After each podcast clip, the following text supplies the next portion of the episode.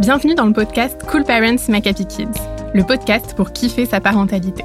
Je suis Anna Haïti et chaque semaine, j'ai le plaisir d'interviewer Charlotte Ducharme, coach, conférencière et auteure, qui vous partage ses réflexions et vous livre ses meilleures astuces, testées et approuvées. Dans ce podcast, toute ressemblance avec des personnes existantes n'est pas fortuite, puisque chaque thématique s'appuie sur un témoignage d'un cool parent, comme vous.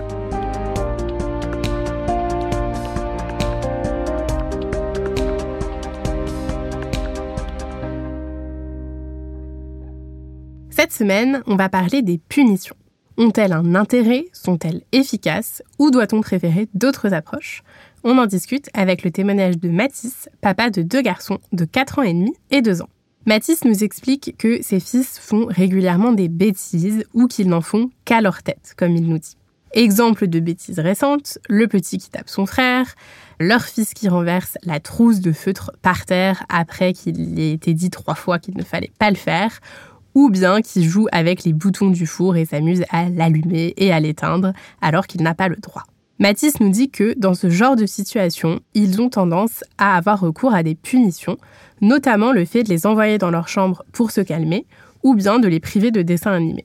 Mathis nous confie qu'il voit bien que malgré ces punitions, ses fils récidivent et répètent les mêmes bêtises encore et encore. Il nous dit aussi qu'il voit passer beaucoup d'infos sur l'éducation positive qui va à l'encontre de ces punitions et qu'il se sent perdu sur ce qu'il devrait faire ou non.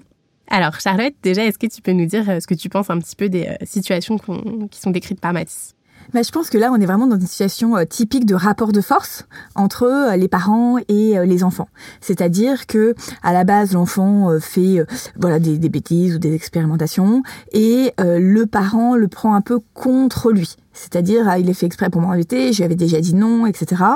Et on rentre dans un rapport de force où du coup, le parent souhaite que euh, l'enfant l'écoute, fasse ce qu'il lui demande, et euh, l'enfant a l'impression que ce parent s'impose à lui et donc surréagit. Et puis euh, donc le parent n'est pas content. Et puis voilà, c'est un peu l'escalade de la violence entre guillemets, ou plutôt du, du combat de coq, quoi. Alors que je pense que le premier truc à voir, surtout sur des enfants de 2 et 4 ans, à la base, leur objectif, c'est pas du tout d'embêter leurs parents. C'est pas du tout ça. C'est que ils sont faits à cet âge-là, et encore après d'ailleurs, mais pour expérimenter. Nos enfants, leur job, c'est d'expérimenter tout ce qui euh, les, entoure pour apprendre, pour grandir. C'est pas l'expérimentation qu'ils apprennent. C'est pas parce que machin m'a dit que euh, euh, le piano fonctionnait comme ça ou je ne sais pas que je vais savoir que le piano fonctionne comme ça. C'est parce que j'expérimente à la base. Et donc là, on va leur reprocher leur job d'expérimentation. Et ça, c'est un peu dommage parce que eux, ils font un truc euh, plutôt euh, positif, c'est-à-dire que je vais tester les choses et en fait, je me rends compte que bah c'est mal. En fait, c'est mal d'être toi. En fait, c'est mal d'être un enfant et euh, parce que tu m'écoutes pas et que moi, je sais ce qu'il faut. Il faut que tu fasses ça, ça, ça, ça. Et si en fait, on change de regard et on se dit à la base juste, c'est pas mal, c'est juste un enfant qui expérimente, la façon dont on va réagir à cette situation va être beaucoup plus douce, va pas être dans le rapport de force, va être juste dans la compréhension. Je comprends que tu, tu, tu voilà, tu touches à tous les boutons du four, mais en fait, euh, on va essayer de mettre du sens euh, dans euh, dans les choses pour voilà qu'ils comprennent. Mais en tout cas, on va pas condamner son expérimentation. C'est ça qui est un peu dommage. Et on peut aussi, euh, pour pas mal de bêtises, entre guillemets, essayer physiquement de l'en éloigner. C'est-à-dire, on va pas mettre le vase de la grand-mère euh, sur la table. Enfin, faut essayer aussi de s'enlever euh, deux, trois contraintes. Les fours à la hauteur de l'enfant, c'est peut-être pas ce qu'il y a de mieux. Après, au final, jouer avec le four, est-ce si grave? On peut jouer avec le four et dire et à la fin quand t'as fini de jouer, tu vois, tu l'éteins et on lui montre comment l'éteindre. Puis s'il joue cinq minutes, enfin il va vite se lasser aussi. Euh, il va le faire cinq fois peut-être et puis au bout de cinq fois c'est terminé le four. Il a compris comment. Euh, voilà, il aura utilisé tous les boutons et c'est fini. Et puis on lui aura en plus montré que il faut éteindre le four euh, pour éviter qu'il chauffe. Donc voilà, je pense que prendre les choses différemment, avec en condamnant moins notre enfant, ça permet déjà à ce que l'enfant respecte davantage ce qu'on lui dit. Est-ce que pour toi, euh, les punitions, elles ont un, intérêt dans l'éducation? Bah pour moi, euh, la punition telle qu'elle est présentée là, je dis pas parfois que euh, je sais pas notre enfant crie trop et tape son frère, les séparer et les mettre chacun dans une chambre à jouer, c'est pas une bonne chose. Mais là, les punitions, elles sont vraiment sur la sanction. le tu ne dois pas faire ça. Si tu fais ça, et eh ben voilà ce qui se passe. Donc là, je trouve qu'on est vraiment plus dans du dressage, c'est-à-dire je t'élève par la peur et la menace de ce qui va se passer, des conséquences de ces actes, enfin qui sont pas des conséquences directes d'ailleurs, mais euh, de si tu fais ça, voilà ce qui se passe. Et ça, je trouve qu'on est, on rentre vraiment dans un rapport dominant, dominé, qui est le rapport qui fait tellement de mal et qui a fait tellement de mal sur la Terre et dans notre société.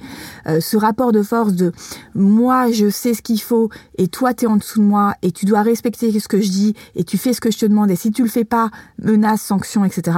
C'est un rapport qui à jour existait d'ailleurs au niveau euh, gouvernemental, enfin dans certaines euh, dictatures où en gros on t'écoute pas. Alors c'est sûr, hein, c'est plus facile hein, de diriger un pays où on t'écoute pas, on te dit ce qu'il faut faire et sinon c'est la sanction, c'est la peur. Mais évidemment, c'est pas ce qu'on veut. Et pareil, avant, on l'avait au niveau de l'entreprise. Dans les entreprises, avant, les patrons décidaient, et puis toi, en tant que salarié, tu faisais ou tu faisais pas. Aujourd'hui, avec les managers, on est plus sur tu me respectes, tu n'as pas droit de réponse et tu fais ce que je te demande. On est plus dans des relations qui sont d'égal à égal, euh, avec du bon sens, même si en effet, il y en a un qui donne la direction.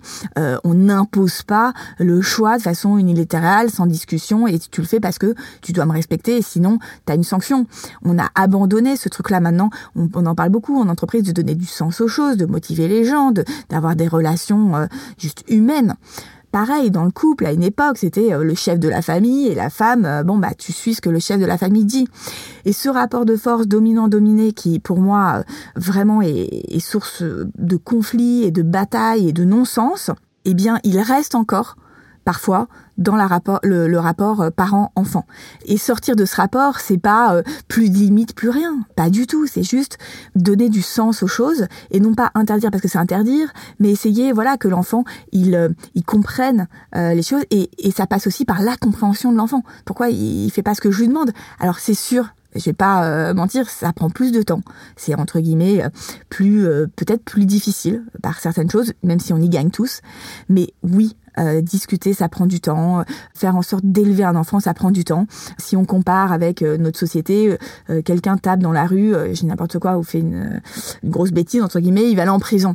On n'a pas le temps de l'éduquer. Mais évidemment que la meilleure solution pour que cette personne évolue n'est pas de la mettre en prison où elle ressort encore plus mal qu'elle ne l'était. La meilleure solution, c'est de l'accompagner, de lui faire voir un psychologue, de comprendre ce qui se passe. Bah ça, ok, on n'a pas le temps de le faire euh, dans la société, mais on a le temps de le faire dans la famille. Et évidemment que de comprendre ce qui se passe, c'est ce qu'il y a de mieux. Et par rapport à l'enfant qui tape, justement, qu'est-ce que t'en fais? Ben, C'est exactement ça. Tu vois, l'enfant qui tape, pourquoi il tape, lui? Parce qu'il n'arrive pas à se faire écouter de l'autre sans violence physique. Il n'arrive pas à se faire entendre, il n'arrive pas à se faire obéir. Donc il tape. Et nous, qu'est-ce qu'on va faire? On n'arrive pas non plus envers lui à euh, se faire euh, entendre, écouter. Et donc, on va y aller par la violence, euh, autre violence, menace physique, psychologique ou, ou ce que l'on veut. Donc, c'est l'escalade de la violence en fait. Et là, ce qui est fou, c'est qu'on perd notre bon sens. Parce que qu'est-ce qu'on aurait fait face à quelqu'un qui tape si c'était pas notre enfant? J'ai n'importe quoi. On a un copain, il vient de filer une gifle à sa femme qu'est-ce qu'on va faire? On va pas le prendre et le mettre dans sa chambre. On va discuter avec lui, on va essayer de le comprendre, on va dire mais qu'est-ce qui t'arrive? Euh, Qu'est-ce qui se passe? On va voilà, on va l'accompagner. Et eh ben pourquoi on ferait pas la même chose avec notre enfant? C'est sûr, ça prend du temps, mais les résultats derrière, ils sont tellement plus importants. La compréhension de l'autre, elle, euh, évidemment, plutôt que la sanction et l'accompagnement, ça fonctionne mieux. Et alors Mathis nous explique que euh, son but, c'est surtout que ses fils comprennent qu'il y a des choses qu'ils ne doivent absolument pas faire et qui respectent ça. À ton avis, comment on peut euh, atteindre ce but sans passer par la punition? Bah Là, ce qui est hyper intéressant, c'est que là, en tant que parent, on veut que notre enfant comprenne. La première chose pour que notre enfant comprenne, c'est de le comprendre. Si quelqu'un se sent compris, il va être à l'écoute de ce qu'on lui dit. S'il ne se sent pas compris et qu'on essaye de voilà lui inculquer ce que nous on veut, bah ça fonctionne pas. Déjà changer la dynamique et, essayer aussi que le quotidien ne soit pas que un monceau de choses à faire et à ne pas faire. Rajouter de l'espace, permettre à notre enfant de vivre et surtout lui laisser le droit d'être un enfant un enfant qui expérimente, un enfant qui bouge, un enfant qui crie, qui s'enthousiasme, et lui laisser être un enfant, je pense que c'est aussi le premier cadeau qu'on peut lui faire et qui ensuite dénouera tout le reste. Mais en tout cas, pour tous les parents qui sont euh, dans ce type de situation, sincèrement, restez pas euh, dans ces espèces de rapports de force. C'est trop dommage. On n'a pas envie plus tard ni que notre enfant soit un dominant, ni qu'il soit un dominé. On veut pas lui inculquer ça. On veut pas qu'il reproduise ça avec ses enfants. On veut pas qu'il reproduise ça dans son couple. On veut pas qu'il reproduise ça en tant que manager. Sortons de ce rapport de force, de punition, menace, euh, peur de la sanction. C'est trop, trop, trop dommage. La vie est trop courte. L'éducation de notre enfant est trop courte pour rester dans, dans ce schéma qui est qui fait du mal à tout le monde au final, autant aux parents qu'aux enfants. Dans l'accompagnement euh, annuel qu'on propose dans l'appli Cool Parents, il y a une formation comme ça avec tous les must-have de la parentalité. Ça vaut le coup. Il y a plein de personnes qui sont déjà sorties de ces situations. Il suffit de prendre du recul, de prendre un petit peu de temps, d'y accorder une heure par mois, c'est pas grand-chose. Et en fait, les choses se dénouent petit à petit, pas à pas, et ça vaut le coup d'aller vers ce chemin-là. Merci beaucoup Charlotte. On tient donc que euh, cela peut valoir le coup déjà de relativiser les bêtises de nos enfants, que bien souvent il s'agit surtout d'un besoin d'expérimentation qui est pourtant nécessaire pour que nos enfants apprennent et se construisent, que la punition est malheureusement souvent dénuée de liens logiques et qu'elle empêche d'accéder à la compréhension de l'enfant, qui est pourtant la meilleure façon de désamorcer les choses. Et on n'hésite pas à ajouter du sens à tout ça pour que notre enfant puisse comprendre fondamentalement pourquoi il faut ou non faire telle ou telle chose. Nous espérons que toutes ces belles idées t'auront plu et surtout qu'elles t'auront été utiles. Et si tu as envie d'être accompagné par Charlotte et toute la team pour vraiment mettre en application tous ces conseils et kiffer, grandir et t'accomplir, rejoins l'appli Cool Parents. Pour les milliers de parents qui se font coacher tous les mois, c'est une vraie bouffée d'oxygène, reboostante et transformante. Dans quelques semaines, tu verras déjà les bénéfices dans l'atmosphère de ta maison. Rendez-vous sur le site Cool Parents Kids.